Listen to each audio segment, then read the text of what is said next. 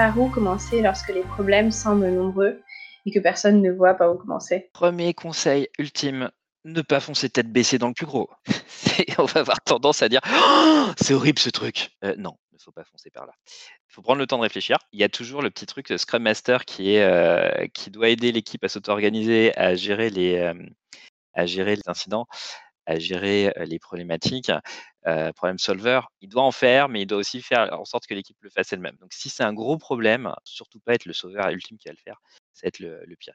a, elle, notre boulot, c'est d'amener l'équipe avec des petits trucs à arriver à, passer au-delà. Quand on est dans une situation où tu as vraiment beaucoup de problèmes dans tous les sens, c'est quoi les quick wins? Qu'est-ce que tu peux voir qui va améliorer tout de suite la situation dans une équipe? Je n'ai pas forcément d'exemple de quick win que j'ai vu. Par contre, ça rejoint un petit peu ce que tu dis, c'est parfois quand tu identifies un petit peu tous les, tous les problèmes de, de, ton équipe, tu vas, avoir, tu vas être un peu perdu en tant que Scrum Master. Parce qu'il y a plein de gens qui vont te dire Ah, faut qu'on règle ça, faut qu'on règle ça. Et moi, je sais que j'aime bien organiser mon amélioration. C'est-à-dire que je vais. Euh, il y, a, plusieurs techniques qui, qui, existent, mais euh, une de celles que je trouve le plus sympa, c'est le popcorn flow. En fait, ça permet vraiment de prioriser les sujets d'amélioration et surtout euh, de les rendre transparentes et lisibles. Donc, tu peux dire très clairement à, tes membres d'équipe ou même à ceux qui sont autour de l'équipe Bah, en fait, non, je vais pas traiter ce sujet-là parce que pour le moment, il est trop gros et j'ai pas trop d'idées autour de ça. Par contre, j'ai identifié trois petits points là, trois petits trucs où, bah ouais, ça, je vais le prendre et pendant le prochain sprint, je vais le faire. Et en fait, de la même manière, du coup, que le backlog que le travail de l'équipe est transparente, bah, mon travail sur l'amélioration de l'équipe l'est aussi. Et euh, souvent, du coup, je l'intègre au sein euh, du sprint backlog de l'équipe pour que toute l'équipe voit ce sur quoi euh, je suis en train de travailler. Donc, des fois, ouais, c'est des trucs tout bêtes, des, wins. Ça dépend des contextes. Ça peut être juste améliorer la façon dont, on communique entre eux, optimiser un petit peu le, le, daily. Moi, je, ouais, je me réfère souvent au rituel parce que c'est des points importants de Scrum. Euh, que ce soit le planning, la review, la rétro ou le daily.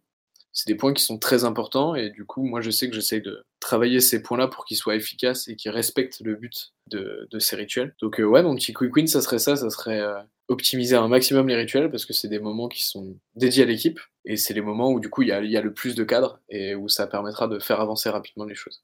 Toutes les personnes de l'équipe ne jugent pas que les mêmes problèmes sont, sont les plus importants. Et donc après, on ne sait plus si euh, les problèmes sont, sont des vrais problèmes ou certains considèrent que ça n'en sont pas et on est un peu perdu. Nous, on avait, euh, on avait identifié euh, un moment qui s'était mal passé. C'était un début de projet qui avait été fait dans le rush et qui avait été très compliqué. Et du coup, j'étais partie là-dessus. J'avais fait une rétro spécifique à, à cet événement-là. C'était pas une rétro de sprint. Et c'était pas non plus avec toutes les personnes euh, du, département. J'ai pas vraiment un projet avec euh, une équipe, mais euh, c'est un département avec des gens qui travaillent sur plein de projets. On avait fait une rétro avec une partie du département sur un problème spécifique et on avait identifié quelque chose. Et on avait identifié en fait surtout une manière dont on voulait fonctionner à l'avenir. C'était même pas forcément des actions à prendre, c'était juste une liste de la prochaine fois qu'on commencera un projet, on aurait besoin d'avoir ça et ça et ça. En fait, à partir de là, on a construit une discussion avec le reste de l'équipe et avec le chef du département et on a fini par faire une présentation que maintenant on montre à chaque début de projet euh, à nos nouveaux interlocuteurs en disant ben vous venez euh, faire un projet avec nous, nous voilà ce qu'on attend de vous. Donc normalement cette personne prend le rôle du PO chez nous et euh, voilà ce qu'on va faire pour vous et de la manière dont on travaille. Petit, petit à petit on a plus en plus de choses sur cette présentation là. Tu d'autres exemples? Tout ce qui les gêne au quotidien, en fait, ça va être les petits problèmes de communication dans l'équipe. j'ai commencé par ça généralement. Les, un peu les petits non-dits et les petits, les petits points que j'aurais identifiés par les, par les interviews individuelles, de les faire. j'aimerais faire une parenthèse sur la méthode Scrum il y a la fameuse rétrospective qui, pour toute la gestion de tout le problem solving, est un des événements clés, pas le seul, mais un des événements clés, dans lequel j'ai entendu certains Scrum Masters oublier une partie importante. Le Scrum Master, ce n'est pas l'animateur obligatoire d'une rétro, il peut le faire si l'équipe le fait, mais surtout, il a une obligation de participer à la rétro en tant que membre par rapport à la méthode, par rapport à, à ce qu'il constate.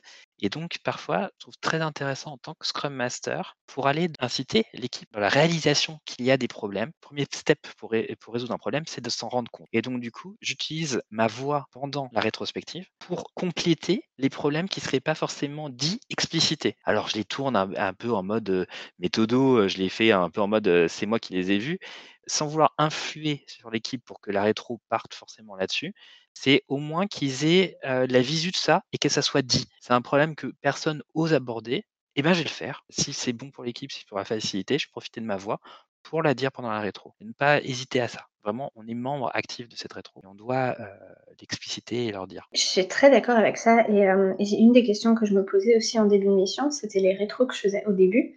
si moi, je faisais que de l'animation, ou si, si moi aussi, je pouvais remonter des soucis que j'avais rencontrés toute seule de mon côté. Et c'était pas forcément évident parce qu'il y avait beaucoup de tensions et je voulais pas forcément rentrer dedans. Je me disais, tiens, il faut faire plutôt de la médiation. Et en fait, euh, d'un point de vue hiérarchique, les, les, j'étais, j'étais rattachée au département d'où venaient les développeurs et les PO n'étaient pas du même département pour eux, évidemment que de toute façon, je faisais à la fin partie du département des développeurs et quelque part, je prenais euh, position pour les défendre eux. Et, euh, et, en fait, je trouvais, au final, j'ai trouvé que c'était plus simple de juste euh, défendre ma vision des choses et pas spécialement essayer de faire de la médiation et pas prendre parti. Il faut un peu faire de la, de la médiation. Moi, ce que j'observe, c'est qu'en fait, souvent, ces problèmes-là quotidiens, ils peuvent être réglés au daily et de la même manière que toi, Seb, du coup, sur les premières rétros, tu vas être participant. Et moi, c'est sur le daily où je vais avoir tendance à, à m'assurer qu'il est efficace et que euh, chacun s'organise pour la journée. Quand quelqu'un au daily dit ah bah moi, euh, je sais pas quelle euh, user story je peux commencer ou j'ai besoin d'aide sur ce sujet-là, en fait, je vais vraiment les forcer entre guillemets à s'organiser. Donc je vais dire, ok, bah, qui fait du pair programming cet après-midi euh, avec telle personne pour pouvoir euh, régler le problème? Je vais dire au PO, bah écoute, est-ce que tu peux mieux expliquer cette user story à cette personne-là? Enfin, je vais vraiment faire que le daily soit efficace et qu'à la fin du daily, bah, la journée suivante ou l'après-midi suivante, suivant l'horaire, bah, soit organisée et ça soit super clair. Donc ouais, sur, sur les, les daily, je vais, je vais me dire, ok, non, c'est le moment quotidien, donc c'est vraiment le moment où je peux, je peux aider l'équipe à s'organiser, juste en leur posant des questions, en forçant la prise d'action et en rendant surtout la, la prise d'action super explicite, partagée avec toute l'équipe. Donc, il y a un moment donné, si le lendemain on n'a pas fait ce qu'on s'est dit, bah, tout le monde va le voir et ça va être très, très transparent aux yeux de tout le monde. Qui me fait penser, Vincent, à un des trucs, euh, des techniques que j'avais appliquées euh, dans une entité, on était plusieurs équipes Scrum ensemble, c'était de mettre en place un board d'action. Même si on avait, on avait des sujets qui étaient identifiés qu'on ne pouvait pas traiter tout de suite ou qui nous posaient problème, au lieu de, de les faire ressortir euh, en, de rétro en rétro, c'était de les mettre visibles sur un board commun à tout le monde, et puis de donner une visibilité avec ces différentes actions et comment on en, était avancé, même si c'était moins au flux du sprint, c'était plus long terme ou plus court terme. Pour la visibilité, il y, a des, fois où on avait certains soucis qui étaient remontés souvent. J'ai juste essayé de chiffrer les choses et de donner de la visibilité aux développeurs sur ce qui se passait en se disant euh, peut-être après on va remonter ces chiffres, appuyer euh, notre, euh, notre point de vue. Et en fait, parfois juste en, donnant de la visibilité aux gens sur ce qui se passe réellement, ça aide beaucoup à prendre conscience de certaines choses et il n'y a presque pas d'action à prendre derrière parce que les gens vont d'office soit changer d'attitude, soit considérer que ben en fait on pensait que ça arrivait souvent, puis finalement ça arrive pas si souvent que ça. Donc, ça, m'est souvent arrivé et du coup ça a été toujours. Alors du coup il y a machin qui m'a sollicité. C'était quand? Euh, Je sais plus attends, c'était il y a deux mois et donc et la fois d'avant, c'était il y a six mois et donc du coup, ça te dérange souvent? Ouais, exactement. A peut-être autre chose qui te dérange, c'est le type de demande, c'est le travail que ça en fait. Est-ce que c'était vraiment transparent? C'est, je m'en sers, comme toi de ces chiffres de fréquence parfois pour, mettre en adéquation là-dessus. Juste pour en venir à la question initiale, pour conclure, moi vraiment quand a beaucoup, beaucoup de problèmes dans tous les sens, quand mon PC ressemble à un champ de post-it où il y a des post-it avec des notes partout, qui sont indiquées qu'il faudrait travailler ça, ça, ça, ça, j'organise mon propre backlog d'amélioration, je décide si je le rends visible ou pas et je profite des éléments, que ce soit daily, rétro, pour essayer un peu de guider l'équipe pour un, réaliser qu'il y a des problèmes, deux, trouver par eux-mêmes les first steps, petits steps qui peuvent le faire, et moi aussi m'inclure dans cette démarche de petits steps pour aider l'équipe sans prendre tout pour les responsabiliser. Vincent, toi, pour résumer ton point de vue sur la question? Ah non, mais là, j'aurais pas dit mieux, Sébastien, t'as résumé parfaitement.